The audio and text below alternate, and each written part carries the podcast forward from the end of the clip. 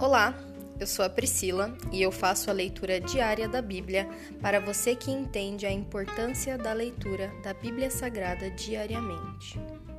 Que Deus esteja com todos.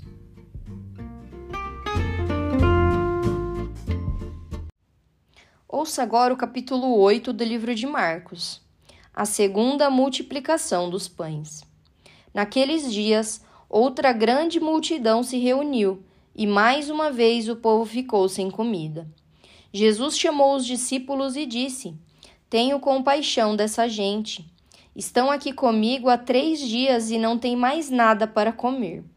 Se eu os mandar embora com fome, desmaiarão no caminho. Alguns vieram de longe. Os discípulos disseram: Como conseguiremos comida suficiente neste lugar deserto para alimentá-los? Jesus perguntou: Quantos pães vocês têm? Sete, responderam eles. Então Jesus mandou todo o povo sentar-se no chão, tomou os sete pães, agradeceu a Deus e os partiu em pedaços. Em seguida, entregou-os aos discípulos, que os distribuíram à multidão. Eles encontraram ainda alguns peixinhos. Jesus também os abençoou e mandou que os discípulos os distribuíssem. Todos comeram à vontade. Depois os discípulos recolheram sete cestos grandes com as sobras.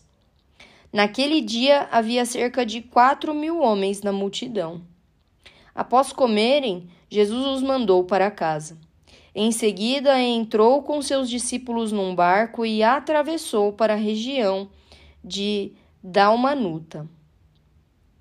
Os fariseus exigem um sinal.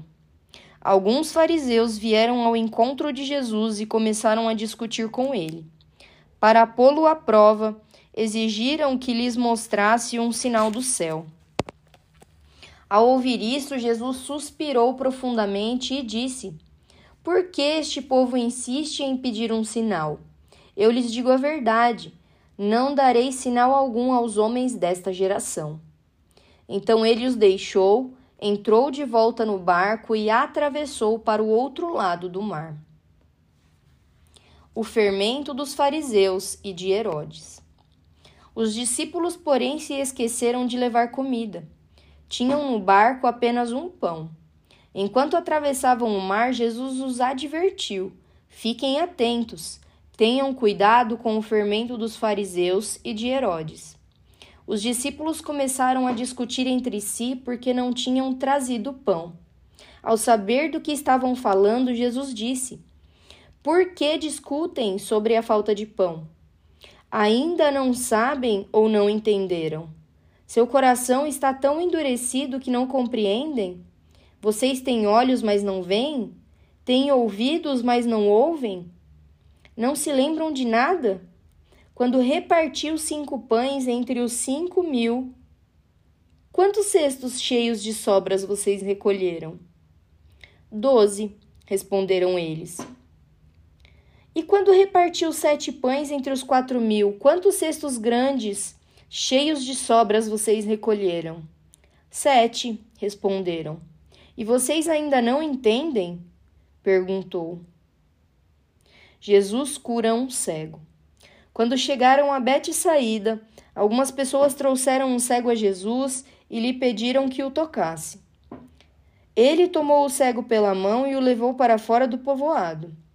Em seguida, cuspiu nos olhos do homem, pôs as mãos sobre ele e perguntou: Vê alguma coisa? Recuperando aos, aos poucos a vista, o homem respondeu: Vejo pessoas, mas não as enxergo claramente parecem árvores andando. Jesus pôs as mãos sobre os olhos do homem mais uma vez e sua visão foi completamente restaurada. Ele passou a ver tudo com nitidez. Então Jesus se despediu dele e disse: Ao voltar para casa, não entre no povoado. Pedro declara sua fé. Jesus e seus discípulos deixaram a Galiléia e foram para os povoados, perto de Cesareia de Filipe. Enquanto caminhavam, Jesus lhes perguntou: Quem as pessoas dizem que eu sou? Eles responderam: Alguns dizem que o Senhor é João Batista, outros que é Elias ou um dos profetas. E vocês? perguntou ele. Quem vocês dizem que eu sou? Pedro respondeu: O Senhor é o Cristo. Mas Jesus os advertiu de que não falassem a ninguém a seu respeito. Jesus prediz sua morte. Então Jesus começou a lhes ensinar que era necessário que o filho do homem sofresse muitas coisas e fosse rejeitado pelos líderes do povo, pelos principais sacerdotes e pelos mestres da lei. Seria morto, mas três dias depois ressuscitaria. Enquanto falava abertamente sobre isso com os discípulos, Pedro o chamou de lado e o repreendeu por dizer tais coisas. Jesus se virou, olhou para seus discípulos e repreendeu Pedro. Afaste-se de mim, Satanás, disse ele. Você considera as coisas apenas do ponto de vista humano e não da perspectiva de Deus. Depois, chamou a multidão e os discípulos e disse: Se alguém quer ser meu seguidor, negue a si mesmo, tome sua cruz e siga-me. Se tentar se apegar à sua vida, a perderá. Mas se abrir mão de sua vida por minha causa e por causa das boas novas, a salvará. Que vantagem há em ganhar o mundo inteiro, mas perder a vida? E o que daria o homem em troca de sua vida? Se alguém se envergonhar de mim e de minha mensagem nesta época de adultério e pecado, o filho do homem se envergonhará dele quando vier na glória de seu Pai com os santos anjos. Se encerra aqui o capítulo 8 do livro de Marcos. Pai, graças nós te damos pela tua palavra, por nós estarmos em contato com a tua palavra, Senhor. Muito obrigada, porque há tantos povos ainda nesse mundo não alcançados pela tua palavra, Senhor mas nós somos privilegiados de poder ouvir, ler, compreender, de acordo com o que o Espírito Santo nos fala e nos revela. Nós te pedimos, Senhor, dá-nos o teu discernimento e a tua sabedoria, para que nós possamos guardar a tua palavra no mais profundo do nosso coração. Que, a nossa, que o nosso coração seja solo fértil, meu Pai, onde as sementes da tua palavra caem e dão frutos, meu Pai. Frutos e mais frutos e mais frutos. Que nós possamos ser árvores frutíferas, Senhor, para o teu reino dos céus. Nós te agradecemos e nós louvamos o teu nome, pois tudo e tudo e tudo o Senhor tem nos suprido. Seja em mantimentos, seja em vestimenta, seja em alimento físico e espiritual, o Senhor tem provido a nós, meu Pai.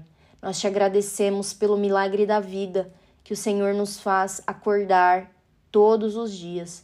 Que nós possamos acordar contigo, passar o dia contigo, ir dormir contigo e passarmos toda a nossa vida na tua presença, meu Pai.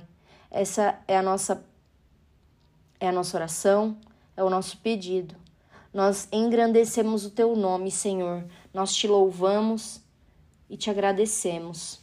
Em nome de Jesus, essa é a nossa oração. Amém.